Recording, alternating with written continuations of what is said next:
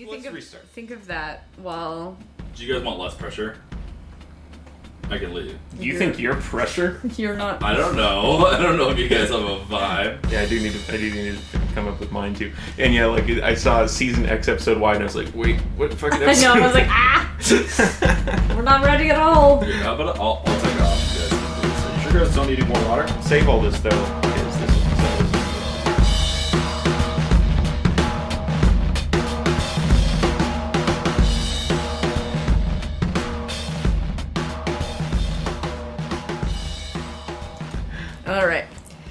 Welcome to the Fargone Conclusion podcast covering every episode of the FX TV show Fargo. My name is Tiffany. And I'm Cody, and this week we'll be talking about season one, episode seven, "Who Shaves the Barber." Cody, what would the police find in your gun locker? Well, that's an interesting question. I would obviously be hiding my giant gun, but the problem is what other people put in your gun locker is really what they're going to mm. find. Yeah, yeah, yeah. So you got to check would- that thing diligently. Who would be framing you for murder in your life, you think? I feel like by the end of by the end of season four, once we recorded all these podcasts, you're going to find any excuse to frame me for murder. Yeah, that makes that makes sense. yeah. So thanks for that. I'll be building a case. Son of a bitch. All right. So this episode aired May 27th, 2014, written by Noah Hawley Surprise. again. And this was directed by Scott Winant. Uh, he did Californication, like a lot of the people in Breaking Bad, um, a couple episodes. But I was more interested in his credits for True Blood. And uh, My So-Called Life is kind of a older, like cult type type jam. I forgot you were obsessed with True Blood. I mean, I wasn't it. obsessed. I just watched it every Sunday or whenever it was on. every single week, every new episode. I would love to do a True Blood oh, get out of here like rewatch. It got really bad towards the end, but it was the first few seasons were like really really good. True Blood. Creole zom or Creole, I was gonna say zombies. Creole vampires. Yeah, well, I uh, on I said I wasn't gonna talk about Succession again, but here I am. Um, Alexander Skarsgård was on the latest episode Of Succession? of Well, Succession. Not True Blood. and it was yeah making me really want to go back and watch him in um in True Blood. oh, he's in that? yeah, he's Oh, like the main attraction Really? to True Blood. Yeah, he's a very hot vampire. Huh. Okay. Yeah, I like him. I like him a lot. yeah, and um like him being interested in Sookie Stackhouse is like the only reason to care about Sookie Stackhouse in my opinion. I thought it was Sookie St. James. No? I mean, you would know better than I. Or is that like a porn star? Hold on. no, you're right. But now I need to find out who is. Um, Is that a real person? I think Sookie St. James is might be the name of um the Suki on Gilmore Girls. Nailed it. Yep. Okay. Yep, that's Gilmore Girls, another show that you love. Yeah, but her name is Suki and not Suki. So Excuse me, yeah, it's Melissa McCarthy. yeah, okay, I mix up the shows that I know that you like. fair enough. Yeah. Yeah, my first thought was like Gilmore Girls, and I was like, wait, I gotta like take three steps back because it's not always about Gilmore Girls. that was close. Um, We're good. So anyway, Scott Winant. I'm assuming I didn't check, but I'm assuming he'll be back next week since they're usually in pairs. Two and two. And we got some new cast this week. Hooray. I had no idea. Yeah, I was like, almost for a second, I was like, wait, did the episode cut out? or am I watching a Key and Peele skit? Switch over Um, to them. But their energy fit perfectly into this. They just um, play Key and Peele, Yeah. which is perfect. Yeah. Um they're definitely there for like a bit of of comedy and I think they play really nicely into that scene. Um did, have you watched a lot of Key and Peele? Uh, yeah, well, yeah. I mean, you know, I never sat like I didn't have cable when I was on Comedy Central, so Yeah. I'd watch the skits online, of course. And I mean, you see um, Keegan Michael Key just in a bunch of things. I remember seeing them on Mad TV when that was a thing, Mm. and obviously, you know, Jordan Peele has gone on to be this crazy director producer, Yeah. and I You've love seen, everything he does. You've seen Get Out, right? Get Out, Us. Okay. I haven't seen like after Get Out, I was like, oh, I'm gonna, you know, watch everything that Jordan Peele does and then it just haven't. but I'm like, I'm committed to, you know, like I, I believe in him Yeah. as a director, producer, Writer. writer. Yeah, no, he's killing it. He really Um, is. Did you, did you see Keanu by chance? Their movie they did together? I did watch that. I think I started it, and then whoever I was watching it with was like not into it, and that made me really question my relationship with that person. Bastard. It's probably Tom, um, but I, I I wanted to finish it for sure. Um, but yeah, and then um, Keegan Michael Key. Is that what you said? Mhm. Um, he's in like a lot of fun stuff, like um, Friends from College. Did you watch that show? No. It's on Netflix. It was a more recent one. Um, There's that improv movie on Netflix too. Don't Think Twice, I think it's called, with Chris Gethard and a bunch of other people. yeah, he like shows up in things Mhm. that I like. I don't really expect him to be, and I'm like, oh yes, this is fantastic. I'll uh, I'll try to peruse. Friends with Barack Obama. Oh yeah, yeah. Um. All right. So I guess uh, it's time for for a breakdown. Unless Yeah. you want to stop and check No, no, no. I was just. audio stuff. I was looking at what time we're at. So we open up on a shot of uh, Gus Grimley. He's all bummed out for some reason. Um, but I really like this shot because it's it's slow mo and uh, uh, played in reverse. Yeah. Pretty cool. Camera tactic. I like Yeah. that for the intro. Um, yeah, but basically we just we're just in the hospital for a second, and then we go to breakfast at the old uh, I guess yeah the other Nygaard household. Yeah. Chaz and Kitty.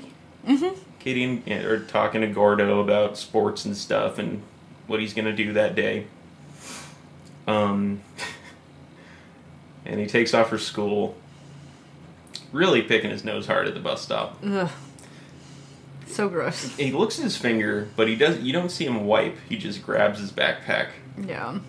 So you don't. I I wonder where the booger went Yeah. personally. Um, there's this Chuck Palahniuk book. Um, I want to say it's Rant, but my, the, the Chuck Palahniuk fans are gonna come after me if I get it wrong. Um, where this character like chronically picks his nose and like Mm. wipes it on the wall. And it's used as almost like this beautiful metaphor for like the stars, but also disgusting. and I just picture like Gordo's room, different like pieces of furniture just having like little yeah, booger constellations, you know, like Yeah. all over. Yeah. If you're if Ugh. you're not wiping it off on anything specific, like they must be everywhere. Yeah, I remember. Uh, I remember going to a friend's house who had like a five-year-old, you know, little boy, Mm-hmm. and just I remember sitting on their couch and putting my arm on the, and just the whole side of the couch was just booger, booger, booger, booger. I like, They're all dry, thankfully, I suppose, Mm. but just clean. It, it was very obvious that it was there. Like, yeah, just I mean, didn't clean it like as a as a parent of like a young boy, do you just need to be like, you can pick your nose, just put it in this like in this tissue, please, like for the love of God. or just be a man and eat it. Yeah. if you eat it, then you don't have to worry about. Yeah, just gone, and it helps your uh, immune system or something. I'm sure that's how that works. So as the bus pulls up, the door opens, and the bus driver looks not very happy with uh, Gordo, and he says, "No funny stuff today." So obviously, Gordo isn't. He's not. He's not the most charming bus rider. Yeah, I'm I'm curious. I'm really curious what the funny stuff is because I feel like it could be this bus driver just being like, "Oh, you're a, a kid who's like into weird stuff and don't you dare do that." Or he like is actually Doing some weird shit in the back of the bus. yeah. And he's already just freestyling and you know grabbing shit with boogers on his hands. Who knows what else? When he has like the the P-Jar at home, PJars. Um, I could see that translating to some weird bus behavior. Yeah. Did you ride the bus? Never. Never. Never. I did it a couple of times when I was in like elementary school, but then it just ended up always being like not it didn't seem like a time saver for for my mom and I think I'm happy with that that choice. Yeah. It seemed like it was always Deal with the a weird group of people. yeah. I don't want to be a bus person. Yeah. Have you ridden the bus as an adult? Well, in like a city. Yeah. Yeah. You take the the bus around the BART. Was that what it was in San Francisco, or is that the train line? Uh, the train in San Francisco is the Oh, BART, excuse me. and I forget the name of the the buses. I think there's a specific name, but but yeah, I mean mostly in um mostly in Seattle because I didn't have a car. Mm. Yeah, that makes sense. I took the light rail, which was the train, and uh, and there were definitely some bus routes where you had some some weird people. Um, the Aurora bus, which is the one that Tom's sister Amelia takes Oh God. on a regular basis, and it's I worry about her sometimes. it's um, it's one of those direct lines that Yeah. takes you to all kinds of different places. But yeah, buses are. Uh, For plebeians. Can, Mm, yes. can be a little bit a little bit wild. So we get to school. They have really cool school uniforms, and uh, these kids are fighting awkwardly. They like fall into a lovemaking position on the table. knock Gordo's backpack over, and, as- and uh, as they knock his backpack over, a gun slides out and get you know across the floor.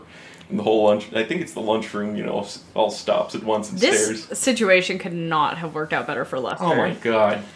Like, I feel like an, another kid that the gun would be in the backpack for like weeks before it would be found. Yeah, and just, or even just like if you know a kid sometimes looks through his backpack, it might be like, "Hey, that's not mine." yeah, or like get, like a lucky Gordo would Mhm. See it before or after school at home and then just take it out Mm-hmm. immediately. But nope. But no, Lester, luck is on Lester's side for this particular. He's on the up and up. Yeah. And oh boy, does this work out well for him. Uh, and you know, Kitty's at home vacuuming when Bill shows up with the search warrant. Which this is also interesting because I, you know, I thought it took a while to get a search warrant, but maybe because of the gun at school, it's like really, ex- you know, put in the express lane. Oh, I wanted to say too that the intro breakfast scene they were talking about the fish, The fish. the fish that f- like came up and like fell Oh. on them from the previous episode. Right. You were telling me that that's like a something that can actually happen, but they include it in there It's for on the TV, right? Yeah. Um, what does it say? Um, the incident was probably caused by a tornado which sucked up water and fish from the lake and then dropped them miles away, which is what you said. But you know, it's like way, way more official when, Yeah, when they was, say it on the news. it's a good thing they put that explanation in because otherwise it's just like, yeah, you're just what the fuck. yeah, because I definitely, definitely last week I was like, are we just not gonna explain that one away? Like, is that just a weird thing that's happening? Um, until you told me that it was like, you know, something that's physically possible. So, Thank God. um, so anyway, yeah, we're back at the house. Search warrant.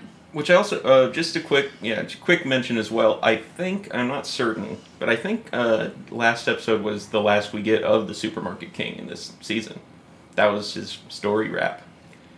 Which isn't that you know kind of sad? Yeah, well, I guess Lorne Pretty much took care of everything in that. he did, but he didn't get the money. No. Um, but I guess he was more concerned about these these Fargo guys uh, by the end of all of that. He's got a new mission now. Uh, I expected that maybe he would kind of circle back around and be trying to figure out where that, that money was, but that seems so much more challenging than Yeah. Everything else. Just buried somewhere now. Yeah. Oh, poor Supermarket King. Yeah, so anyway, um, yeah, so, uh, search warrant. Chaz is at work telling a really cool story. It's in a room with a stripper. Yeah. when he gets a call from his wife, he ignores it, or he tries to ignore it first, saying he'll call her back. But his secretary says it's an emergency. And obviously, he's filled in on the search warrant and Gordo real quickly. Yeah. Um, and uh, he rushes home and literally slides into the driveway, just barely missing police, like running into police cars. Yeah, I mean, I guess some of that is like the way cars move in like Snow. icy, icy roads. But I was just like, what? Yeah, calm down, bro. you don't want to add another charge. and uh, yeah, so Bill is he he arrives as Bill is searching the gun cabinet, and walks in, you know, claiming that he has war- you know, an, what's it called, uh, permits for everything. yeah. Right as Bill opens up the secret compartment, and uh, I mean it's oh man, fucking Lester, it's so damning. Yeah, and um, I think it's it's really smart on on Lester's part to put the underwear in there and Mhm. a few of the photos, and like it it really feels like not just a possible affair, but like a weird obsession Yeah, that that kind of I don't know. I think that covers more ground for this the framing. the panties nailed it, and I mean yeah, just the hammer, just come on. it, Yeah. It's too perfect, almost. Yeah, and I'm wondering like um how much I know Molly would see the hammer and immediately be like, ah, Mhm. that. But I I wonder if Bill had to see the photos to start putting those pieces together. For sure. It's Bill. Yeah. Yeah, this and this yeah, this whole scene, I mean, it's just and I think, you know, everything goes quiet for Chaz and you see the shock on his face.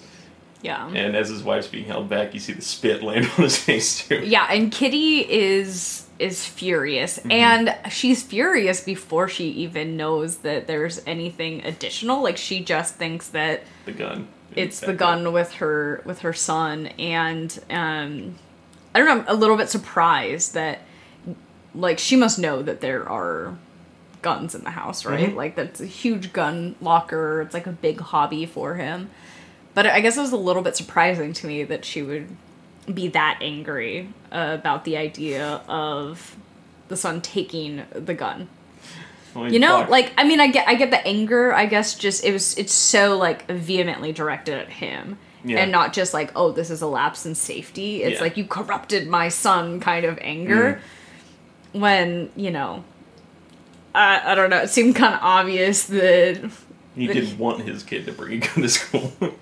yeah that you know like there were guns and that his kid might be interested in guns at some Mm-hmm. point because of that so i just thought that was um a little bit unexpected and then the panties come out and Mo Boy. Is does she spit after Yeah, it's after, the panties? panties. Okay. Yeah, for sure. Yeah, because yeah, because I think it's it's that final the final scene we get in the garage is Chaz's face of just putting it all together, being like, "Why the fu- what is that hammer? Why are there panties? Oh Yeah. shit, this is not going to end well." Yeah, and you know, even though he's putting it all together, it could still kind of read to outside people as like him realizing he's caught. hmm You oh, know, yeah. like I think that there's a way that he could have, I don't know, reacted to it that made it seem like he didn't really understand what's happening, or you know, But see, even then, Yeah. go, oh, that's not mine. What are you gonna say? that's true. That's you're true. fucked. He, he, he, I think he just, you know, is. But but I do think like the look on his face like could easily read as like, shit, they got me. like they found out. There's literally nothing you could say at that moment, though, that that Bill would just be like, "Oh, never mind." yeah. Uh, and then we get let's go to the the best, the most well acted scene in all of season one, uh, where Lester is sitting in a interrogation room, and Bill is Bill walks in very kerfluffled, but Lester plays it real cool. it's it's incredible to see the growth from Lester from the interrogation scene in the kitchen hmm to this. Yeah. And the way that he utilizes the like pauses as if like he's breaking emotionally to like give himself a little bit of extra time to like come up with the next bit or not he doesn't even have to finish what he's saying because it's like oh yeah of course that he like he's distraught. He can't finish that sentence.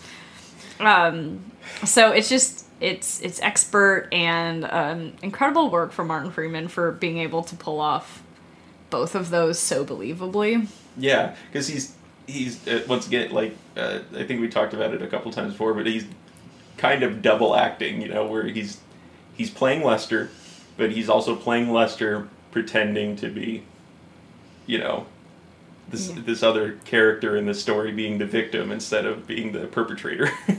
Yeah.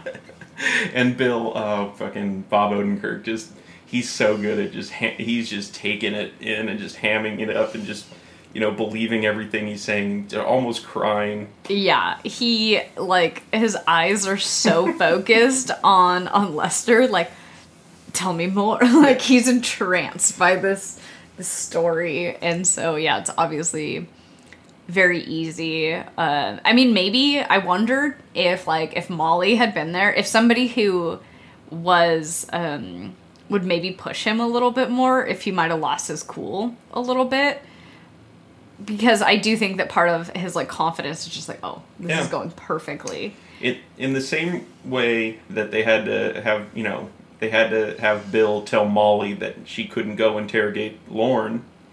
You know, it, you know they had to shoot her last week so that she couldn't be around for For this. this, yeah. and you know, yeah, and Bill even at a certain point starts finishing Lester's story for him. Like you know, at a certain point, he's you know he's even saying like, "Oh, you did that because you were afraid." you Yeah, know? and I mean, and you know, obviously, Bill is not a good police officer, and so, and he just wants to believe that Lester's innocent, so Mm-hmm. he's going to make that really easy for Lester. But yeah, Lester's just taking it up to the next level, to where he's actually, you know, Are there are there any quotes that stand out to you in that part? um. What do you think?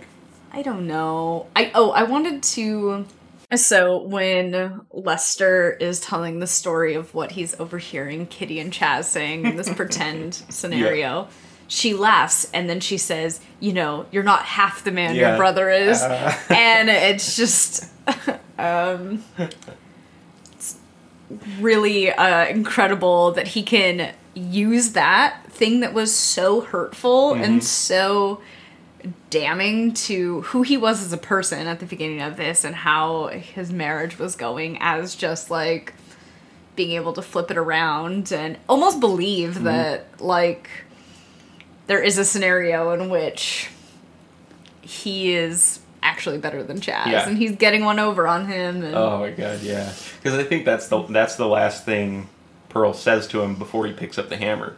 yeah I'm pretty sure. God, oh yeah, that's such a good flip. What a, oh, what a dick. and yeah, Chaz eventually ends up taking Lorne's place with the shotgun in the story. yeah Other, and you know that's you know because he explains that you know as Chaz picks up the hammer in the basement, the doorbell rings, and that's when good old Vern Thurman showed up. Yeah, he says um, that he goes in the back where he keeps the shotgun, and you know I should have thought of that. And there's so many interesting things that like manipulative people do when they're lying to sort of couch the way that they're saying things to like put some blame on them or like pretend that they're um not framing the person or you know like lying about that person as much so i thought that was all God damn it, Martin Freeman. Him and Bill, him and Bob Odenkirk are so good in this scene.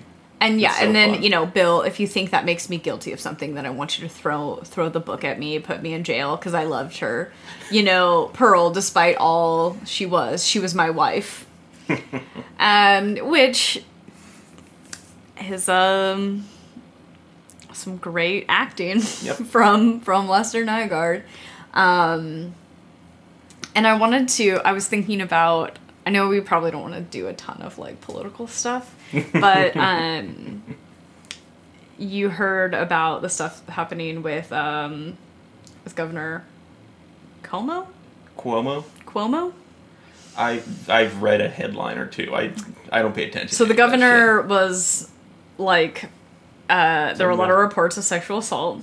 Cool guy.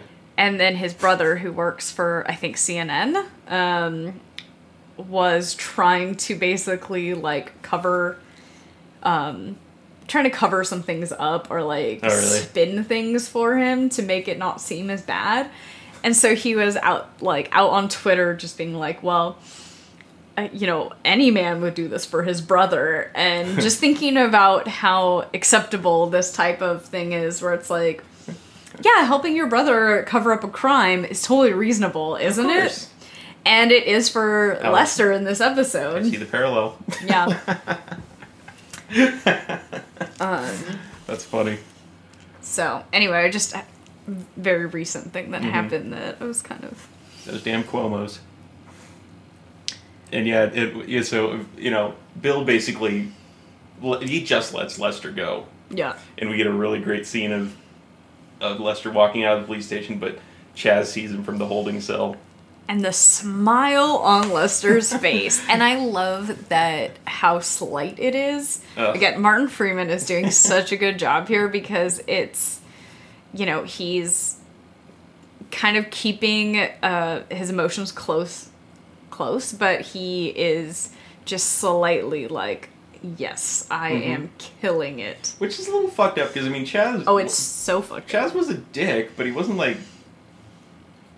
It's not like he he didn't treat him like per. Well, he kind of did. They Oh. did get in that fight. Yeah, I mean, I think that Chaz is terrible. He's a terrible brother, and um, you know, I I I, don't, the, I think it was that scene that I read aloud from the first episode Yeah. where he's just like, "You're terrible. I wish you were dead." Or Oh, yeah, tell, people, you're you're dead. dead. Yeah. Okay. Fuck him then. Um, so he is he is really a, a terrible terrible brother, but like like with the Pearl thing, Pearl was a terrible wife, but we all, we agreed, no murder.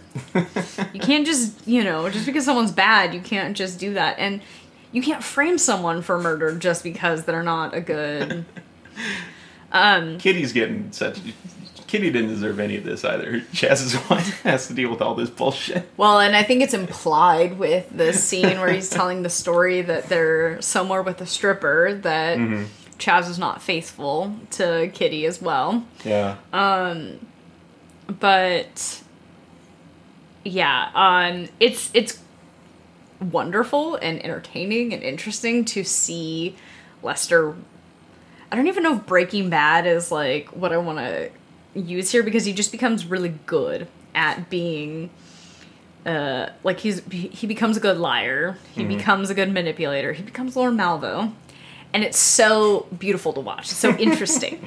But also he's becoming a despicable human being. Oh yeah. and so you're like oh, it's like you're conflicted of feeling all Wanna of like these him, things.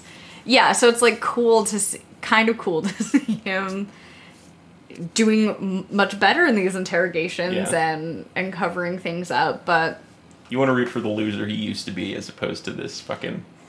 yeah so it's it's conf- it's conflicting like the the look on his face that little smile like makes you hate him but it's also a really Yeah. good performance and you're like yeah And this is all before the the opening credits even.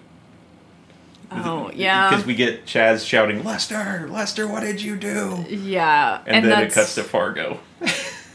it's a good scene All of this is just the just the intro. Okay, So- so now we need to. Now I need to. I guess I think I. I'm sure I made it clear on the last one, but I thought Molly was dead. I was so happy that I didn't spoil this. Um, so in in the um watches that you and Tom did at at our apartment, I had seen that Molly got shot, and so I, for whatever reason, just thought that she died.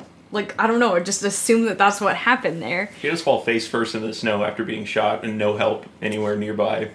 Yeah. So I went into the episode, just the whole season, starting this podcast, thinking that she was gonna die, and I'm just so happy that my girl Molly made it out, and she gets to be uh, romanced a little. Ooh. By Gus Grimley. Yeah, fucking. Uh, yeah, no, honestly, I was so happy after last week's episode. I was sure I was going to spoil it somehow, but we even ended up putting her in the best, de- best death category, and I was just like, oh, Tiffany doesn't know. You're a trickster, Cody. I had no idea. and so, um, you know, and we actually we see flashbacks, and we see that Molly actually first sees Lorne Yeah. And we didn't see that last week. And uh, she turns to shoot uh, Wrench, shoots him twice, and turns back to Lorne, and he's gone. Yeah. And then we actually see a bullet go through Molly and exit the back of her giant police coat. so that's Yeah. that's interesting that she actually did run into Lorne, told him to freeze. I think. Yeah, and I didn't even think that she would recognize him, but of course she's so Mhm. good. She knows like exactly who he is. She's Yeah. only seen that one photo, right? Yeah, Yeah, that's it. Yeah, because she never dealt with Frank Peterson. yeah. So she hasn't seen him in person, Mm-hmm. but sh like even in whiteout blizzard condition, she's like, "That's my guy." hmm But unfortunately, Wrench had to go and fuck it all up. Yeah. And I was just thinking about like how in like a low visibility situation like that, how uh, much more terrifying it must be as a deaf God. person. Oh, I didn't even think about that. Like, I mean, that's like the low visibility for everyone. Like, I was just thinking, is there is there any actual like police protocol for dealing with something like that? Because it seems really easy to make a mistake. But um, but as a deaf person, like Yeah. you're you have to rely a lot more on what you can hear Mhm. in in that kind of situation, and so. Um, He's just fucked. yeah, I was kind of curious if we would get a POV from him, like with Mm. the with no like no sound. Would be fun, Yeah. but no. No. And uh, Molly's eyes open, and first thing, first person she sees is Greta, who informs her that she's been shot. so, and uh, Gus kind of hurries Greta out of the room. I think. Um, is Molly's first question about Wrench? Asking about him. Finds out Um, he's in intensive care upstairs. What happened? Did we get him? I had him. So. yeah. So she, yeah, she has she's questions. work focused. Yeah. First thing. Yeah. Gus, uh, you know, meekly offers up the information that he shot her. And I think she responds, that doesn't make no sense. Yeah. And uh, she finds out she's lost her spleen due to it, and Gus offers to get her a new one. Very kind. Yeah. You, are there spleen transplants available? I doubt it. My mom actually, um, when my my sister was a C-section, and when they were cutting into my mom, they stabbed her in the spleen on accident, and they had to have emergency surgery to remove her spleen while they were also taking a baby out of her. And so my mom doesn't have a spleen. She's made it. Dang. My sister's forty, so she's made it forty years without a spleen. She's I guess doing pretty good. I guess I'll I'll pull this trivia out now while we're on the topic of spleens. Um, Fargo trivia. it makes you more susceptible to bacterial infections. Mm. So the big danger here is um, you're much more likely to like bleed out if you're if you don't have emergency surgery. That's the thing. Yeah. Huh. Oh no, th- I guess the big danger is like she could have bled out Um, uh, if she didn't get. oh, if they didn't get the spleen out. Yeah. Gotcha. But yeah, now she's more susceptible to bacterial infections. poor so she gotta wash her hands. Oh darn it. Get that hand sanitizer out, Molly. And uh, she asks about, you know, what's going to happen to Gus. And he says he was too shaken up at the scene, but there's going to be an inquiry and he's probably going to lose his badge. Because, you know, generally when you shoot another officer, it's not good on your record. Yeah. And he's a lowly, you know, I mean, they, they put him on animal control most of the time, and he's not. He doesn't have too much under his belt to. yeah. It's not looking good for Gus. This is has me thinking uh, way more than I care to while watching TV about like gun safety with police officers. like Gus Grimley, come on, what do you mean in real life they never make mistakes? never. um, I love the the little exchange. You want pop or something? No, I want a new spleen. um, that's what I want. So you know, you better get cracking, Mister. She's just so cute. I love her so much. hmm And you know that's what's great about the show is like even though it's so dark, they still you know it's it's not just a drama. Like there's certain shows like Ozark. I can't do Ozark because it's it's Yeah. just dark. You know, How far have you gone into Ozark? not far because I Oh. just I, I honestly got to like episode three and I was like Jesus I'm just bummed. Yeah. Just sad. I finished season one and it was interesting enough to get me through. But once I fin- finish the season, I'm like, I don't really need Yeah, to go back to that. Just too much. Put yeah, throw a couple jokes in. Let Molly ask for a new spleen. yeah, this the show is funny. they do a good job with that. And uh, as Lou shows up, Gus leaves pretty quickly. Molly says, "Guess we both have bullet holes now." Did we? We we don't need to talk about season two. It's okay. I'll be thinking more about what Lou old is doing in in season two. Yeah. And yeah, he, they don't really talk much, but they, you know, he pops on some hockey. There's a little father daughter bonding over hockey. Cut over to Lester. The blood stain is still on his floor, but he finally decides to do something about it. The first cleaner place he calls, they're very polite. They said in the ad like that there's no job too tough to handle and it just immediately like nope Yeah. They, they want to know how he's doing and everything first, though. You know, they got a lot of questions about his his well being before they even find out about the job. yeah But um, yeah, as soon as yeah, as soon as he says, "I think it's a crime scene with blood," they just straight up hang up on him. so that's another again another little fun scene. yeah That's all it really is. You know, he flashed a Rundle or the Rundle Realty agent. I don't think we ever get his name. yeah i don't think so Doing some super cool aqua aqua aerobics. Is that what you would call that? Which swim aerobics swim aerobics? I like Mm. aqua aerobics a little better. aquatic Aquatic aerobics. yeah i don't know Too many syllables.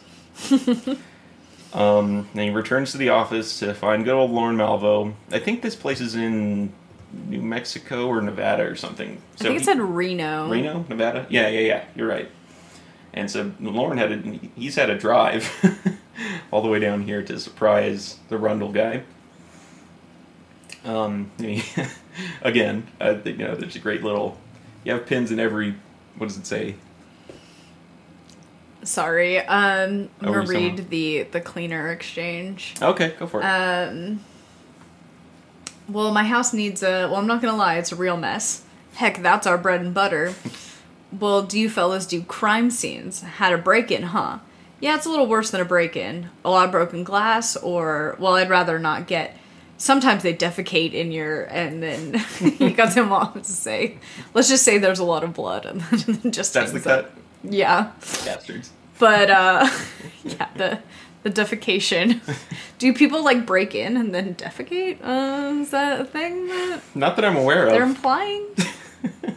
There is that scene in The Sopranos where uh, the one kid, every time he does a job, he has to poop on the ground because because of his adrenaline. But I don't know. Maybe that's some people's thing. Maybe that's what they do. But so yeah, you know, uh, I think Lorne asks the Rundle agent, you know, you have pins in every state except Georgia. Why not Georgia? And uh, he responds, "My first wife, she was Korean. She used to spit at me when we had sex." Another Yeah. great line. Um, Um, Jinx. they end up, you know, they talk about Fargo and the hit, and uh, Rundle, I'll just call him Rundle, tries to be tries his best to be like professional and quote unquote honest about what's happening. You know, I I believe him personally, yeah, but um, it you know who knows? Obviously, Lorne doesn't particularly believe him. About you know he's just kind of saying that he doesn't know, he didn't receive any calls about Lorne inqu- inquiring about him, so this must be something personal. yeah. I mean, from what we know, as uh, not in Lorne's POV, it Yeah. seems like it is just sort of a happy coincidence that uh, Lorne killed somebody who was part of the the Fargo Fargo, mob. mob. And yeah, I mean you know I I believe him, but But who knows what those people. and the guy's trying to withhold the information about who it would be in Fargo. IMDb says aqua size. Oh, excuse me, Aqua size. And uh, it looks like Mr. Rundle. oh, it is Mr. Rundle. Okay, so his name is Rundle. Hey. Um, Aqua size. You know. so, um, and it ends up with, uh, the guy just happens to have two phones on his desk. Lucky, just so lucky that Lorne gets to deliver the line. This one calls an ambulance and this one calls a hearse. Which will it be? What do you think he does to him? See, that's that's what's nice about it is they leave it ambiguous. Yeah. Though when you see Lorne walk out of the office, you do hear a lady inside the office scream. Yeah. So it's definitely something. yeah. He's done something. Did do you think he called like I mean he got the information for Fargo. Did get the information, so hopefully just an ambulance. The guy did talk about in their conversation that usually what'll happen is a, a monetary exchange. If that's not enough, they'll break an arm or a leg, yeah. and if that's not enough, then they'll do something. So hopefully, maybe just broke an arm or a leg. This whole thing really has me questioning like is Lorne getting paid enough money for what he's doing? He's and not- and these people like I don't know, it all just seems like there's not enough money being made for how much murder is happening is what I'm I'm thinking. he's obviously done quite a few jobs with this guy. Yeah. I would assume. But he's he's just like s- he's more competent than the mob. So why doesn't he, like why isn't he going out for, you know, big fish dinners? You know, why and like this guy who is helping orchestrate his jobs is working out of like a really shitty office, really shitty office with like no windows and like but he's been to every state except Georgia. I just well traveled. I just think that um, they're not thinking uh, thinking big enough on what they could be doing with with these skills But that I bet, have. I bet also it's probably similar to you know Gus from Breaking Bad, where they need to they they just they have all this money, but they uh, maintain such a good cover. You know, just being this lowly re- retail, you know, this lowly uh, Okay, insurance agent working. I just like Reno. I don't know. I like what is Lorne doing with he he must be making good money to Mm-hmm. be not only you know taking such risk, but he's doing a really good job at it. You know, this is not just like some rando that has a gun that you're Mhm. like, all right, go be the muscle and like intimidate some guys. Like is, is so specialized, Yeah, and so I just hope that he's getting compensated, is what I'm saying. And I'm I'm a little doubtful that he's getting compensated properly. But I do um maybe by the end of this season and the end of next season we'll have some thoughts on does crime pay? yes. I, I there's a scene I think two episodes from now that will Yeah, end of season two, I'm thinking of like um a related question on that, so anyway, so um oh and I also like the quote um he when he walks in he says, Can I sit or would you rather kill me standing? That's just a little fun. yeah. Again. I like that he he knows who he's working with, you Yeah. know. This is the most familiar anybody is with Lorne. hmm Oh yeah, absolutely. This is the, this is for sure the person who know, knows Lorne the best out of the whole show so far. so far, yeah. So Molly goes upstairs. She has her little wheelie um, IV thing.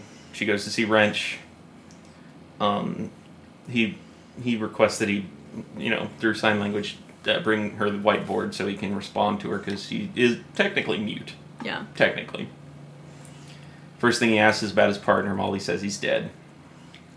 And of course Molly remembers him. Yeah, from the insurance office. And it, that was just like so so quick. So anyway, Mhm. always gotta hype up Molly. Molly Hype Squad. He's a pretty. It's a pretty recognizable face on Wrench though too, Yeah. with the sideburns and the curly hair. well, and like numbers and wrench Mhm. together, and yeah. But she was like almost dead. Mhm. So it's just you know You thought she was a, dead. a lot has happened, and she still remembered him. and uh, she asks, you know, she writes down the name, the name in all capitals, Lorne Malvo, and Wrench turns away from her so that he doesn't have to answer. And he, and he you know, he's he's not a rat. He ain't gonna talk to a police officer. Yeah. Like, um, it hurts, like, as a question. Mhm. Yeah, mine too. I mean, it's crazy. I've never shot anyone before. Gathering, this wasn't your first time, though. uh, look at us. And you got a dad somewhere, I bet, just like me. Uh, and I mean, what's the point, you know? Because here you are, and your friend is dead, and you're going to spend the rest of your life in jail. And for what? and you know, it's just like a, a nice little the way that she delivers all of this is so casual and she's not like obviously trying to like intimidate him and get him to talk. Like she's just Being honest. yeah. She was, you know, they were both shot in this this scenario, Mm-hmm. um, and she's kind of finding that common ground between them, which is just oh, so good. But he's still not going to give up any information. Well, not yet. Maybe I mean he probably Maybe. he probably won't, but like Maybe. I just Maybe later. going. Maybe later. But we'll see. You, do you, you don't think this is the last we see of Wrench? Mm. I mean, is anyone left in the Fargo mall after after what happens by the end of the episode? Gosh. It I might mean, he, like really, he really does take down a lot. At least a good chunk of them. like it'll just be the the top person mm-hmm. by default maybe by the end Yeah, of this. just is the Fargo mob at that point. Yeah, I don't know. So yeah, you know, Wrench ends up yeah not giving up any information. Molly just I think a Lorne and Wrench team up. Oh my god, invincible. Lorne having someone who's like competent on his side. But he doesn't speak sign language. Lorne speaks sign language. Cut to good old Gary Valentine coming in to uh, transfer Chaz. Chaz is, has, you know, he, he's trying to explain the whole situation, but Gary Valentine, I can't remember his name in the show, but um, doesn't want, he's not hearing any of it. T- threatens to tase him, which you know taser stands for? No, I've Thomas- forgotten The already. Thomas A. Swift electronic rifle. so it's technically taser. but um, so and he's cuffed, you know, and he's walked through the station, and all the officers look upon him with disdain for what he has done, all these, all these horrible crimes he's committed. Yeah. And followed followed up, is this your favorite part of the episode? so Lester coming back to work. Mm, claims he's ready to be there, and there's because there's nothing at home but an empty house. Finds out the widow Hess's claim is denied, and Yeah. uh, he says, "You know what? I I should probably take care of this because what she's not. yet- You know, he says he, she can't yell at him. They're both in the same boat. yeah. So he goes out to the the Hess household. Oh wait, before you know, before we get to that, actually, we cut over to Gus bringing Molly flowers. So let's get, let's let's have a nice scene real quick. Yeah. But uh, yeah, he's gonna he's gonna go out to the the Hess house. So Gus brings Molly some flowers. She she's drawn up a giant diagram on the window of the hospital, trying to connect all the moving pieces. I was gonna try to get a screenshot, but then Mm-hmm. by the time I got a better like uh, wide angle, it didn't seem like there was anything super interesting. we, could, we we might be able to at least put, we can post that on Instagram or something. Yeah. because that is a pretty cool, you know, because she really la- she lays it out and pretty much, short of a few details, she calls it like everything that has happened. She Yeah. pretty much calls it. Yeah. And I, I was wondering like, is this something that was in the writer's room? Like Oh, like the like as they were plotting it out and trying to figure out how people are connected. Um, and then they just like, here you go, Molly. yeah. You just you take this, just copy that onto the window. Because yeah, other I think honestly, other than she says that Lester paid Lorne yeah. to kill Hess, other than that detail, I think she pretty much nails it from beginning to end. Yeah, and I mean, it still is crazy to me that um, Lorne was like, "Yeah, I'll just like murder someone for you." Like, sure, why He's not? a Like- nice guy. yeah, it is. Yeah, just to set off this whole chain of events. Yeah, Yeah. if he would have just continued about his job, I mean, everything. Not that everything would have been better, because I think Lester probably still would have killed his wife, but it would just made everything more simple for everybody, for Yeah. everybody involved. Um, Lou shows up with a wheelchair, says that he talked him into letting Molly go home. and you can see Gus's disappointment of like, "Oh, Sorry, Lou. you're gonna go? Okay, you'll go back to Bemidji. yeah. That makes that makes sense." yeah. But he, I mean, I guess maybe their working relationship isn't close enough to where he would feel comfortable going out to Bemidji as frequently But- or as easily to see her. They share a lot of intimate eye, con- eye contact during this scene. If he doesn't go to visit her in Bemidji at least once, like Yeah, and I like her telling him, you know, you keep your chin up, Gus Grimley. We're winning this thing. yeah. So, you know, I think I think there's implication there that they're going to keep in touch Yeah. all this. One thing I like about the interactions between them is that like Molly isn't like she's interested it, it, she seems interested anyway Mhm. in, in him romantically but she's very casual about all of it. Like she at no point is she simping for him. It's always the other way around. And like she's you know taking note of you know oh thanks for the flowers and all of that. But like the end of the day she's focused on what she's got to do and she's just like being a nice person Yeah. and like being thoughtful and you know um And she understood when Gus was honest with her about, you know, when he pulled over Lorne, you know, all he thought about was his daughter.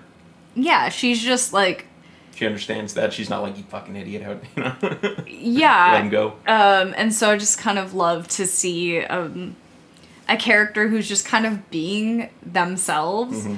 And someone really appreciating them for it. I'm a big uh, in like all the shows and things that I watch. I'm huge on like uh, character dynamics and like friendships, relationships, and you know, it's always uh, the thing that gets me is when like one character just looks at the other character with like admiration, and that I'm just like, oh, yes. Uh, and like uh, on Grey's Anatomy, the characters are just so like randomly paired almost. It seems like they just kind of spin the wheel and see who's together at this point. And the ones that I like most are the ones where you can just see it's like a look, and I feel like Gus does that with Molly. It's just like he appreciates her. Um, but I don't know if like I think she appreciates him too. I think she does. I just I think it's that look of like admiration Mhm. that um is is kind of telling. Yeah. And And there are, there are many details in this whole case that she would ha- she would not have without Gus. yeah. Um So she did need him, kind of. yeah. And I mean Gus is Gus is a good guy. He's a terrible police officer. Um and There are quite a few terrible police officers in the show. Yeah, and, but she's not like making him feel bad about it. Mhm. I, but she isn't like. It doesn't seem like she's going out of her way to like excuse his bad behavior necessarily either. Yeah. It's just like but she also doesn't. Re- she doesn't treat him like Bill. yeah. So anyway, I just all of their scenes together. I think they hit like a really nice balance Mhm. of like just quiet appreciation for one another. Um, and uh, he's just kind of dopey in a lot of this episode, which I just found really cute. Oh God. Yeah, and so from there, you know, Molly's wheeled out by her pops, and then the Fargo mob is seen exiting the weird fish lunch spot, which is conveniently connected to their offices. I guess they. It's mentioned earlier in the show that they go to that place every single day for lunch. Yeah. The Australian is talking shit, and uh, we the camera pans down to uh, Key and Peele as FBI agents who are, I guess, their tails or something across the street, writing down some notes about them leaving the super cool fish restaurant. Yeah. You know, and we get some good Key and Peele banter. And you know, do you know the conditions of a modern fast food restaurant? And Ke- Keegan Michael Key is scolding Jordan Peele for um, eating like I guess like a cheeseburger or something from some fast food place. Yeah. As we see Lorne walk up with a weird lump in his coat and walks right by them as they're talking bullshit. Yeah. Lorne is like, I got to pull this gun out. Mhm.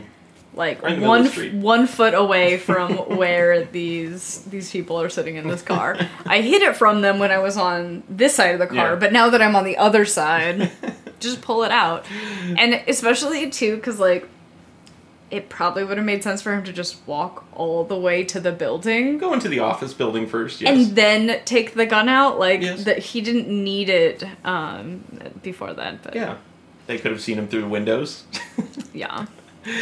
And yeah, I mean, you know, but you know, dramatic reveal. Yeah. Hey, Yeah. it's fun.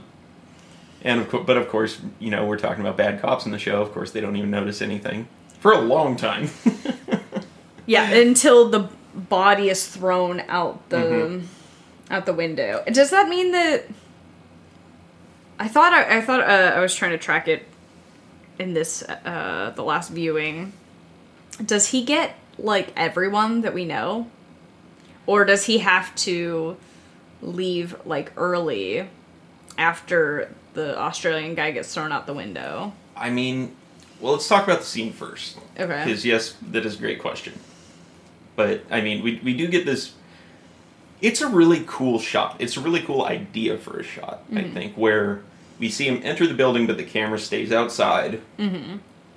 And It we. seems like a great way to save money. oh yes, absolutely. this is. The, yeah, this is. But it is a cool idea at the same time. It's a cool idea. I don't know if I The I don't know if I like fully fully drive on it, but I loved it the first time I saw it. I remember Mm. the first watching this episode being like, "Holy shit, this is fucking brilliant!" You know, because the camera follows from the outside, but the windows are one way yeah. glass. Not kind of. You know, you can't see inside the building, but you follow Mirror it. You see the yeah. you see the bullets being fired. You see the flash of the of the uh, end of the rifle, and you hear all the people inside reacting to Lorne Mm-hmm. and shooting. You know, being shot and dying. Lorne is just and you, the camera tracks floor by floor, him killing everybody. At one point, you see a window be cracked by either a bullet or which was not my favorite pretty, CGI. pretty bad CGI. and Tom was even complaining while we were watching the episode about how the reflections wouldn't quite match up. Mm. But I think they did a decent job of that, personally. But Tom I, doesn't. I could not say. Yeah. But yeah. But you know, it's it's a cool scene. Not the best execution, but also who am I to talk shit? I don't. I don't. Yeah, I mean I guess I'm just in in a show that really um is so creative and so artistic with a Mm-hmm. lot of these things. It just felt a little bit underwhelming to me. Mm-hmm. Um but yeah, I mean, maybe I the first time I was a little bit more like, "Oh, this is interesting," and then the next time I was like, "Oh, okay, they're just It's a like little goofy. Yeah, I just kind of like tuned out a lot of it. And I, I guess I wonder would it be more impactful if like the voices were more familiar? Like you could pick up on it, Yeah. or if it wasn't so much movement, maybe? Like, but that's kind of the fun of it. Yeah, it just. I, again, it yeah. Only watch the scene once and you'll love it. Yeah. If you watch it again, you'll be like, "This is kind of goofy." yeah. Um, yeah, like especially you know, I pointed out there's that one guy who he shoot he very clearly shoots and he goes, "What's the elevator code?" and the guy's dying on the ground, like, and like. I love that you're code?" doing visuals for this guy that you definitely did not see. But he's very clearly this guy is here to kill you. You're gonna die, no Yeah. matter what. But he's his last words are nine three three. You know the elevator code. Why would you even tell him? Why would you even tell him you're dying? Either way, for Yeah. sure. Don't tell him. but he gives him the elevator code, and I'm pretty sure he gets everybody. Okay.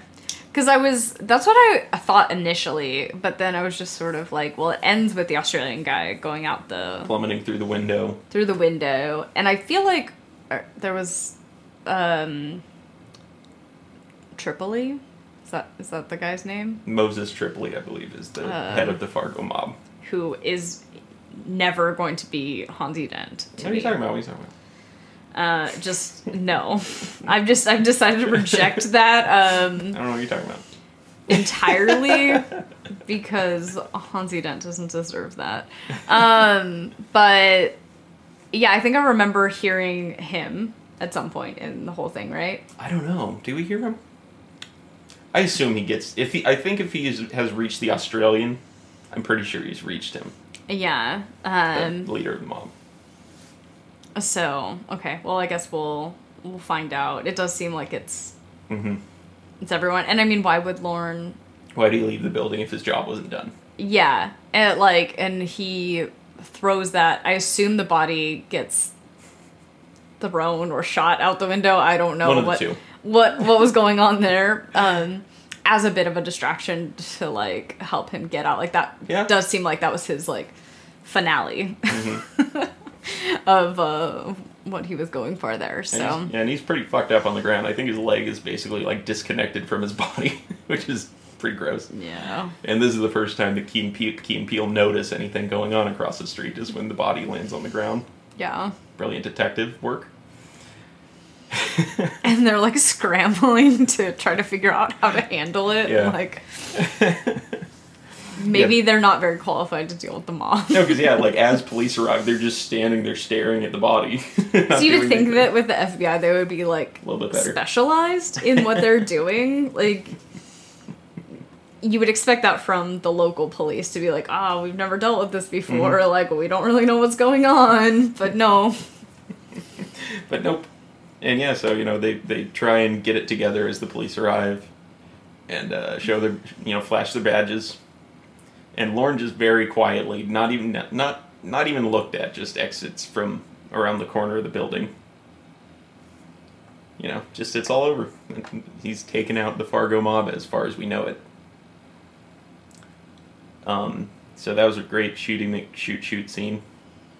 I don't know. I, I like it as an idea Yeah. in theory, but yeah, I don't know. Well, and I think something that I try to remember as a, a pretty hypercritical like TV viewers that you know doing something like that is kind of a ballsy like move and it could have paid off brilliantly and like that's kind of the only way that you get some of those like really insanely cool things Mhm. is when you take those risks and so it's like is it better that they they tried it and you know Yeah, no, I appreciate it entirely. I yeah, um, rather than just being like, that was dumb.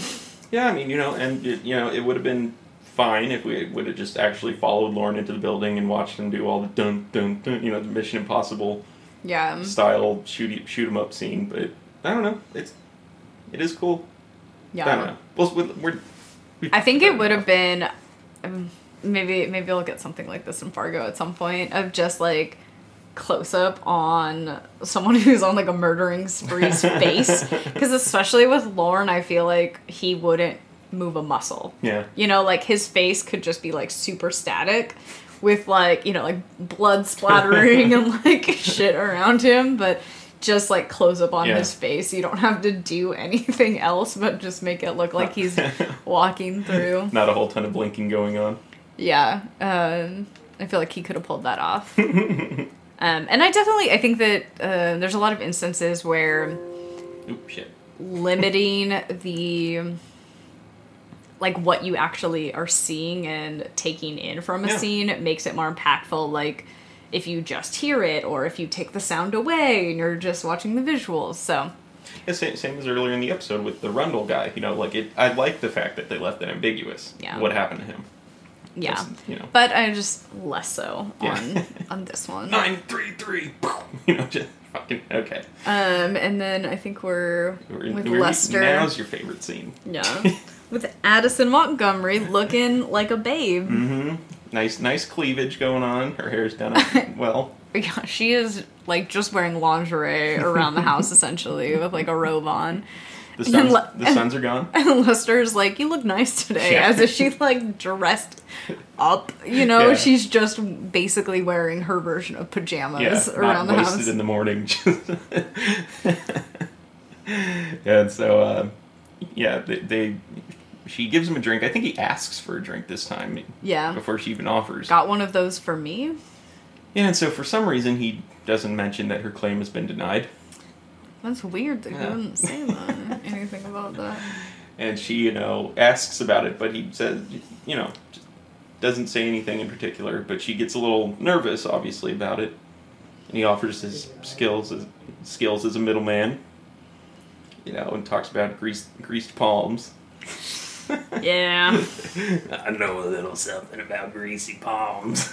Well, and it's so skeevy too uh-huh. because it's you know it's not just like um he could have said all about knowing which palms to grease and just letting her take it up from there, but he says if you get my meaning. So of course he is like in, very much suggesting hmm this and and not just accepting you know the offer from her This Which- is Gina Hess absolutely would. You know, like she she was gonna Thrown it at him before. yeah. Um she would have done that and but it's real gross on Lester's part to be pushing for it and and lying. But this this episode is all him getting revenge. He's Yeah. getting revenge on his brother. He's getting revenge on Hess. Kind of on Gina. I didn't think about I didn't think about the revenge aspect for that particular scene because I guess I saw it more as him like taking advantage of all the things that he wasn't like Oh, that too. he felt scared to like to take on previously like she threw herself at him before and he just was like ah, i Yeah. gotta get away and and now it's like now he's like oh i'm a new man and like oh like i could redo that basically redo that I'm gonna scene get what I want. yeah but i mean i think you're right too because obviously there's a whole thing with with sam Yeah. hess in the the closing scene Yeah, we yeah when when after that greasy palms. yeah, we fast we cut to him do, her doggy style position Yeah. and him just banging it out. and he's staring at a super cool cowboy themed photo of Sam and his wife. yeah And in it, while that's while he's staring at the photo, we do get a flash to Hess putting his fist up to Lester's face Yeah, so laundry. he's very much thinking about his high school bully during Mhm. sex, which is wonderful. Yeah, Good for at- Lester. Yeah, I think at one point she even says, "Ow, you're hurting me, Lester," and he's Mm-hmm. just like, "I don't care." it's terrible. Yeah, I can't imagine Lester's a grade lay. yeah, and then and then the I assume the there must be some symbolism in the photo breaking, He falling off the wall falling off the wall and breaking. Um, right as he gagooshes. Yeah. Um, oh, and then I think there's there's another scene after that too, Yeah, right? yeah. Yeah. Yeah, Molly's I this. misspoke. It's not Yeah. a closing scene. It felt like the end of the Would have episode. been would have, would have been a great closing scene, but we gotta have our horror ending instead, or you know the little. Yeah, because uh, Molly's asleep in Lou's truck, and I, th- you know, at first I thought they were just going home, but I think she asked. Well, she doesn't ask him, but they end up at the police station. I really thought that Lou was going to like take her home and like not let her be a police officer anymore. like just like lock her in her bedroom Yeah. or something and like you can't come out. force her into a waitress outfit. yeah. But uh, yeah, they stop by the police station, and the clerk tells Molly all about all the shit with Chaz, saying, you know, they caught the guy who killed Vern, Yeah. and she, Molly says, "Oh, did they get? Le- oh, they got Lester?" Yeah. He goes, "No, his brother Chaz." And uh, Molly doesn't buy it for shit, of course, Yeah. and uh, she can't talk to Bill because everybody's out celebrating at some bar.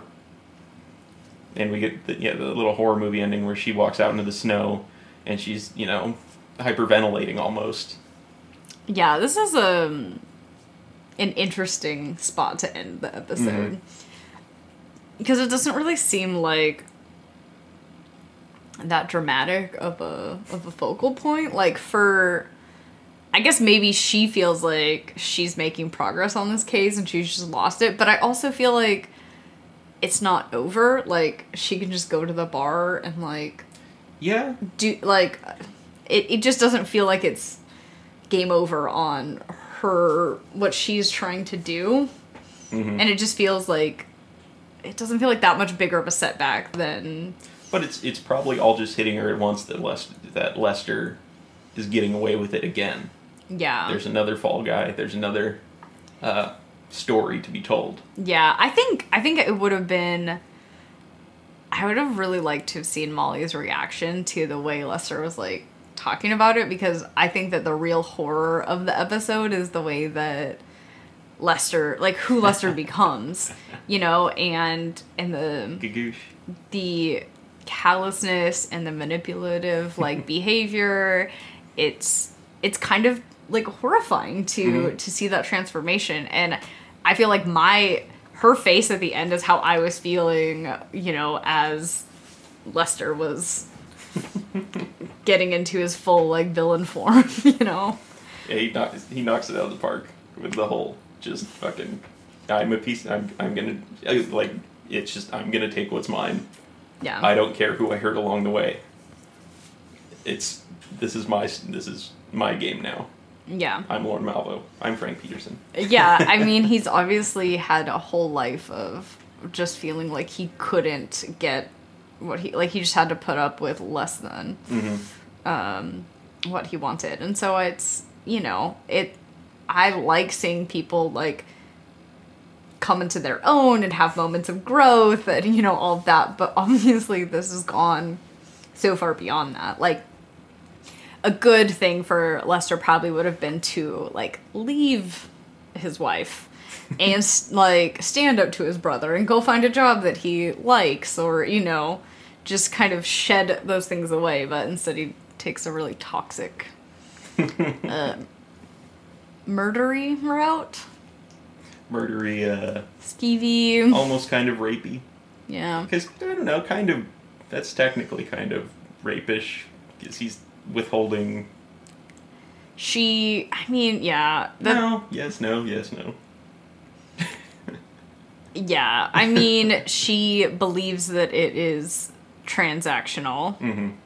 and he is not. not. he is not going to withhold his Yeah. his side of the transaction Yeah. but i don't know how that I doubt she's doing it out of pleasure. yeah um so yeah i don't know it, I, th- I just think it's a interesting interesting spot to to end the episode and Mm-hmm. for her because i really abrupt. I really do feel like this isn't even remotely over with Molly. Like, if um, I, I would have had Molly's horror face if Molly had died and all this came out and like not a single person was on the right path. Gus is the only one who can complete Yeah. the story. yeah, Gus is the only one who's like actually worried about Lester, and everyone else is just like, it was Chaz, It was we're good to go. along. You know, like, but Molly is there. I believe in her to be able to right. keep on it. So, um, I don't know, just like a weird, weird shot for me. yeah. But I guess it's always interesting when Fargo ends on the scene that you don't expect it to. Because there were multiple scenes before that where you're like, oh yeah, this would be a good spot to end this episode. Yeah, it, it would like you like you're saying it would have been a good ending of just that of that cowboy picture falling off and Lester goes Yeah. cut to credits that would have been fun but but now we just get a little extra Molly at the end a Molly tag if you will yeah. so there we go All right. I guess we'll slide into some trivia. hmm I mentioned earlier about the spleen. Um, we got another paradox.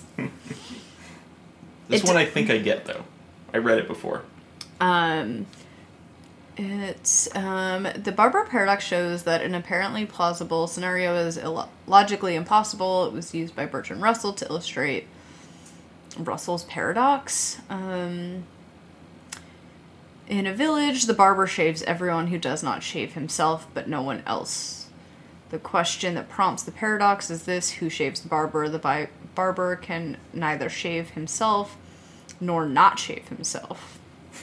The question is who shaves the barber is unanswerable. yeah So, I guess he, it's the chicken or the egg yeah, he shaves everyone who does not shave himself. but he can neither shave himself nor not shave himself Yeah. you know it's it's uh Do you do you feel like there's a what's a the box parallel? what's the box one uh Oh. Every time we do one of these, I just put it out of my head and I'm Hold on. Because I want to say, uh. Oh my god, now I can't think of any names. Are you thinking of like Schrodinger's cat? Schrodinger's cat, yes. In the box, okay. I was thinking of the other one with the bells, too. too. Uh, That was the Pa- name. Pavlov. Pavlov. I had Pavlov in my head, and I was like, that's not it. Schrodinger, yeah, it's Schrodinger's cat, it's the chicken or the egg. It's all just. Okay, so who uh, do you feel like anyone? Is anyone in particular where this? I think This maybe. tracks? Maybe at this point, Molly's asking this question because she can't get to the bottom of it, and she's Okay. give, she's being given answers that don't make sense to her. Okay, That makes sense. Yeah. I think yeah, like trying to figure out who this who this person is when it just kind of keeps circling back to like Mm-hmm. things that okay. All right. Maybe, Um maybe, maybe. and all of our lines, favorite lines. Just a couple. pulled. They're all pretty. Ter- well, two of them. Is it worth terrible. having this uh this segment when we go? Yeah, we, we could cut it maybe because I mean we did already go over all of them. You know, what do you have against Georgia? My first wife, she was Korean. She used to spit at me when we had Yeah, sex. and I think if we if we like ranked them or like picked one, but they're also good. They don't need to compete with each other. Keep your chin up, Gus Grimly. We're winning this thing. That's just a nice little oh, like the nice little on the end of that scene. Yeah. And I know a little something about greasy palms. Best death. I think I got them all right. I mean, that's all there is. Yeah, There's I two. Who knows how many there were exactly? yes. It's a lot. Yeah. Um so our Australian mobster everyone else that was in that building. Yeah. Um and probably possibly the the guy at Rundle Realty. Possibly, but we don't know. That is up in the air. He's our Schrodinger's cat. uh, but yeah, see, he's who who shaved him. Yeah, so I'm tempted to go with like all of the people Yeah, in you the just want building. them all. Yeah, and I because I think that it's even it's more interesting to me the people that were shot that didn't burst through the window. But he's the only one we see, and it's a pretty great death. The Australian mobster. Yeah, that's true. I don't know. I just I don't care about him very much. Yeah. Okay, fine. We can give it to all He's the not unnamed, hilarious enough for me. all the unnamed office workers and mobsters inside the building are the best death. Yeah. and we give it to the elevator guy. How about that? The elevator code guy. Okay. he gets it. He has the best best death for being annoying to Yeah. you for giving up the code. Mr. 933. All right, and then um, our MVPs. I feel like a lot of in the past we've gone with people that are like very competent, but um, Molly's the only one who's really competent here, and I think that it's worthwhile to break bring this back to like And Lorne, though. which which we did just do one. performer, which character is like bringing the most Mm-hmm. to the entertainment value of the show, and not just like moving the story along. So, um, you know, Molly, Molly's always a contender for this. Um, but I thought that Bill, uh, Bob Odenkirk's performance. In that great with scene. yeah was so good he was just eating it up when lester was just Mm-hmm. laying his story on um and then it, key and peele were also very fun Yes. You know what? I think this might be a Cinderella story of Bill maybe winning. Be- I, I that is the best scene in this episode. My favorite is between him and Lester, yeah and him like welling up. and it's it's a little bit longer it's Yeah. more earned you know because uh i saw a little bit ahead i believe key and peele are coming uh, back for back. next episode so i mean They're they, they're very they just they just sit in their car and bicker. Yeah, I mean, this is a good. It, it's they're fun, but I just feel like the Bill stuff has like been earned through all of the other uh, weird things that Bill has said and done, Yep. and and All right, just at, su- at, as surprising as it may be, maybe Bill is the MVP this episode. yeah. And just his performance, uh, Yeah. Bob Odenkirk's performance, his eyes are like Mm-hmm. welling up, you know, like a little bit of a lip quiver at certain parts, and it's just His hair looks amazing. always All right. Okay. And that's all for our Fargo discussion. Stay tuned after the bells if you want to hear more about what we've been enjoying this week. Next week we'll be covering season one, episode eight, The Heap. You can find us on Twitter and Instagram at FargonPod. You can email us at fargonconclusionpod at gmail.com. If you have something nice or terrible to say, please rate and review us on Apple Podcasts. You can find me on Instagram at Shame Prayer and listen to my band Bold Villain on all streaming platforms. And you can find me on Twitter at TEAFlow or check out my website, tiffanyflowers.co. Until next week, don't be so Australian that you get shot out of a fourth story window. Is that his crime? Yeah, that bastard. Ring a ding ding. Ding, ding, ding. Yeah. I'm gonna try But I'm going to ask you again what the heck do you want? I just wanted to have a look at you. Okay. Um, you want me to What go first? have you been um, well, watching, reading? I saw the, enjoying? the French Dispatch, which is Wes Anderson's new movie. Um, I won't really spoil anything about it, but Did we talk about it last week? no. Sure. talked about other Wes Anderson movies. I couldn't. I, yeah, I actually did see it last week, Okay. but I couldn't think of the fucking name of. Like, I couldn't. I forgot I saw it, and I ended up talking about Candyman instead or something like Mm. Oh, that. okay. I wanted to see um, the French Dispatch. Um, it's good. in the last like month, but then um, we were looking at going to see a movie last night, and it was wasn't available anywhere like Oh, really? super close. Yeah, Temecula. like, all right, I guess I'll just. I think it was Riverside. Really? And I'm like, I'm not going to Riverside. Yeah, So, it's been out for a while, I suppose. Um, I'll have to get it on. it's good. It's it's definitely not my favorite Wes Anderson movie. Yeah. Um, one thing that I wasn't expecting out of it that I didn't quite like about it is it's like told in chapters. So like the char- not all of the well, there's like at least one, maybe two or three scenes where all of the characters interact as an ensemble. But otherwise, it's told in sections of the newspaper. Actually, not chapters. Okay. So you only deal with certain characters at certain points Interesting. set you know in different settings It's like a fun framing. times yeah which is cool but it's not my favorite like it's Mm. and like it's not like royal tenenbaums where they're all in one house and you get to see all the Is characters that your favorite Wes Anderson? Offhand yeah but i don't know. I mean fantastic mr fox and moonrise kingdom even though there's that weird scene with the kids doing weird stuff together that, that creeped me out. Um, and uh, what's the other one? And uh, the one darjeeling limited might be. Or fucking i mean they're all there's a lot of this is lower on the list than all these uh, and Yeah. the grand budapest hotel Yeah, I feel like I haven't um, given the Grand Budapest Hotel enough watches Yeah. for it to be like too high up there, but it's one that like sticks in my memory a lot with all the visuals. yeah Like I feel like that one's really striking. But Royal Tenenbaums is Yeah. You'll st- you'll still appreciate the French Dispatch for sure, just because it's the it's the nor- it's all the normal uh, Wes Anderson people are in it. You know, Bill Murray's in it, Yeah. Luke, Luke Wilson. You know, all the all the all, pretty much not all, but most of the classics. Timothy Chalamet.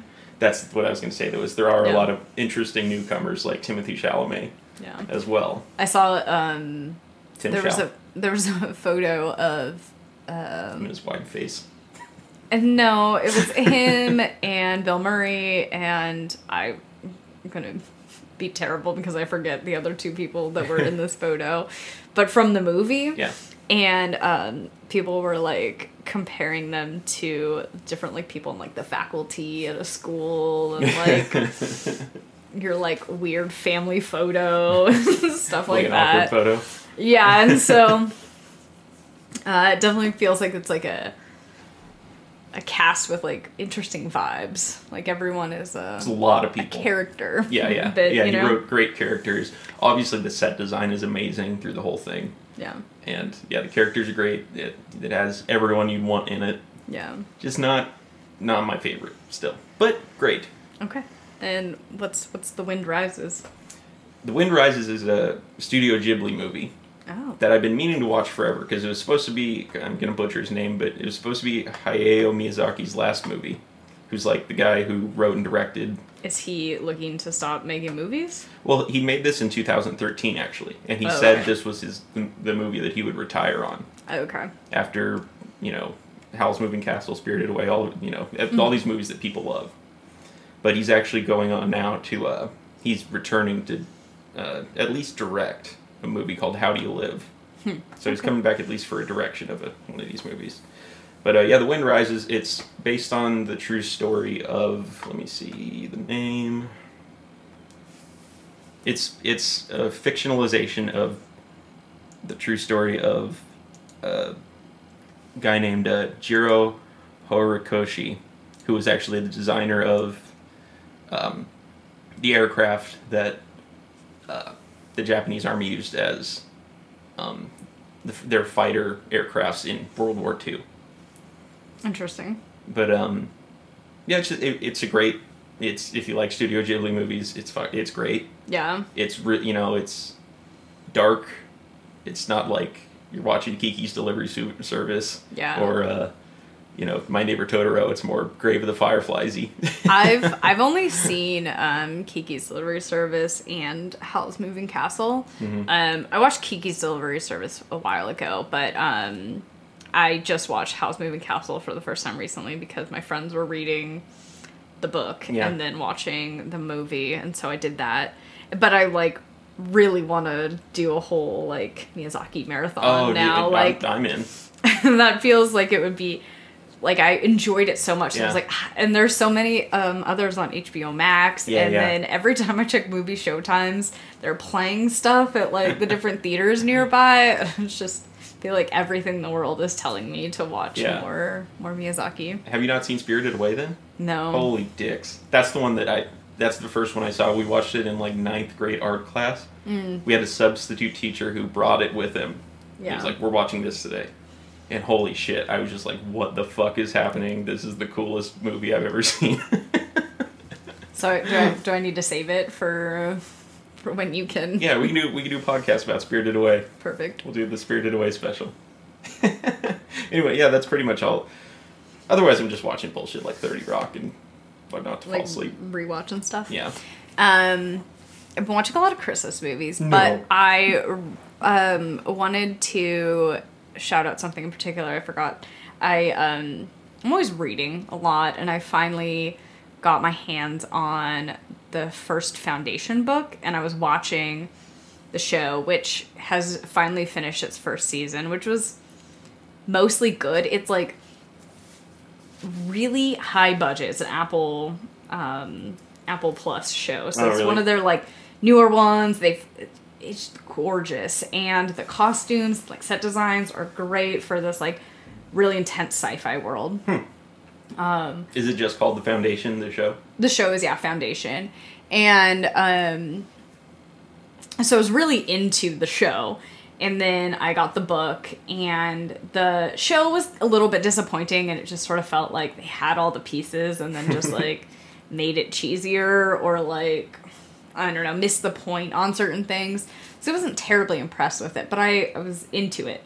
But the book was not that interesting. No. um and the show like i was you know had all my complaints about the show. And then i read the book and i was like oh the show did a lot of things great because this book like i mean it was fine. There's interesting concepts. I only read the first one and there's like um i think it's supposed to span like thousands a thousand years. Oh, shit. and i got like 150 years in i think is when the first book ends so Fucking hell. clearly I'm not anywhere near a conclusion. I don't know if that's going to be a good payoff or not by the end of it, but um they just did so many more things to make the world like more accessible, more interesting. Like it, it really reads like a lot of characters are just sort of moving around doing things and like, hey, this person did this and then they did this and then they did this. Where the show actually captures like the meaning and the emotional context behind Okay. it. So anyway, um I will probably still keep on reading them, but um it was just hard to hard to get through. And I'm also um I finished two of the three Dune books. I can't wait to get the third one. But I think that the the movies are going to be better. I think Are they planning three movies? they're planning to do at least one more movie, Yeah. but there's discussions about Just keeping it going. the doing more. I don't know because I guess the David Lynch one is just one movie that covers, I think, the first book, Yeah. and I don't really know how that's a satisfying story to just cover the one book. Like it's okay, but Hmm. I feel like you kind of need more more to the story. but I think that there's a very good chance for, um, D- Denis Villeneuve. Oh hell, you got me. I feel like everyone says Denis. Um, but um, yeah, I think that there's a good chance that the movies are going to be really good and really elevate that material. And so it just feels like there's a lot of old sci-fi stories that I've been reading that modern uh, adaptations are just like, hey, what if we actually put women in Yeah. the story? Nah. How are they going to do something like that? Um, I watched like I watched Eight Bit Christmas, which is a good movie from uh, with Neil Patrick Harris Oh, really? as the like kind of narrator, um, older character that's sharing about his childhood.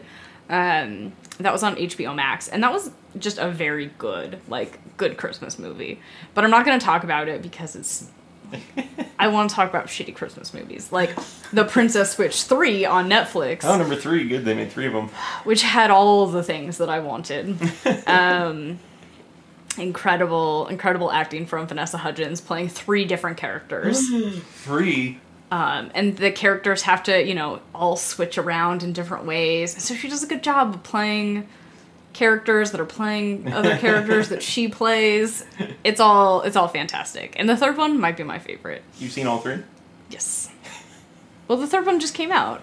Okay. Um, yeah, and um, Single All the Way was an the Netflix's like um, gay Christmas movie. Nice. I think it's one of the first besides um, the one last Oh, uh, year. what they call it? A gay Christmas. I'm kidding. Last year there was one from um, with Kristen to nail 'em Stewart that was annoying, and most people I know didn't really care for it. but this one was much better, I Yeah. thought. And it, my mom, I I showed my mom, and she's like, "It was cheesy." I'm like, That's what a Christmas movie is supposed they to be. I don't know what you're looking for a Christmas movie if this is not hitting the mark because My dad's been trying. My dad has an obsession with Christmas movies, maybe akin to yours, Mm. where and he's always tried me to get to watch this one called Grandpa for Christmas. That's his favorite one. Hmm. It's with Ernest Borgnine. He plays the grandpa that they get for Christmas, okay. and he he literally Maybe watches watch it for multiple you. times a week. Yeah, review that one. Okay. get watch Grandpa for Christmas. Let me know. I'll listen to the episode. Yeah, I'm um I'm mostly going off of like a new movies that are kind of like made for TV or streaming. Or I mean, they're all streaming, Yeah. so Hulu. um Hulu's got a big thing going on. but I there, too. love I love Hallmark movies. Um I watched The Nine Lives of Christmas last year where this guy and girl get together after he finds a cat in, in the fire station. And this year is Uh-oh. The Nine Kittens of Christmas. Oh, the sequel, yes. And so, and I didn't even realize, like, you know, there was gonna be a sequel. And Thank was, God there is. Yeah. So, Took all year to make it. um, so you know, I'm really into into the different ways in which they they make Christmas movies. I like that they're kind of terrible. I love just you know knowing like being able to guess the whole plot like five minutes in. You like see a few people and you're like, ah, I know who everyone Yep. is. This person's gonna end up with this person. yeah. Something And- nice is gonna happen to that person. and this is oh the main character said they're not happy with this thing well that's going to change in Yep. this exact way later on um It's comfort so food. yeah so i'm not going to list off Nice. all of them because i've watched I, i've already listed off quite a few and Yeah. um I was just I was trying to see if the original Dune with David Lynch had any planned sequels, oh and I don't think it did because re- uh, reviewers just like panned the movie. Mm. But apparently it did okay in the box office. well like um golden compass was supposed i imagine they were going to do more Yeah.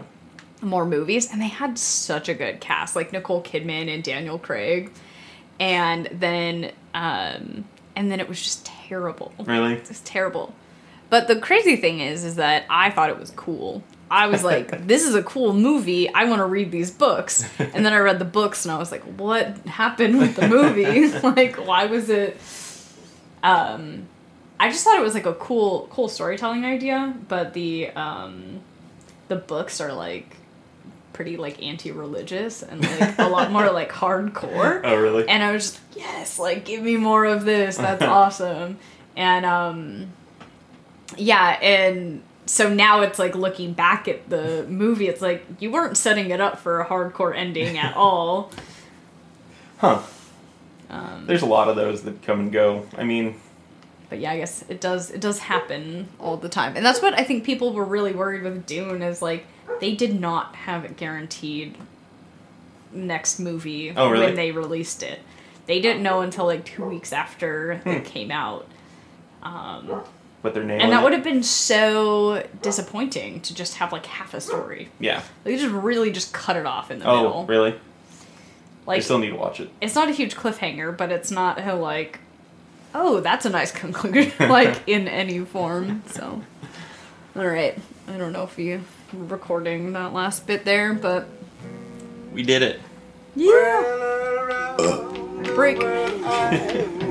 Search for you, I travel on. When hope was gone, to seek a rendezvous. And I knew someday, someplace, somehow I see the smile that you're smiling and you're smiling now. Well, it might have been in County Down in New York, Cape Marie, or even London town. No more will I go around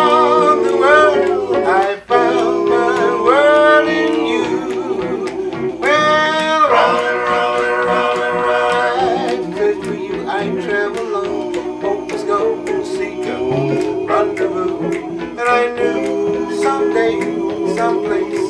Somehow I see the smile that you're smiling, and you're smiling now. Well, it might have been in County in New York, Capery, or even London Town. No more, no more, no more, no more, no more, no more, no more, no more, no more, no more, no more.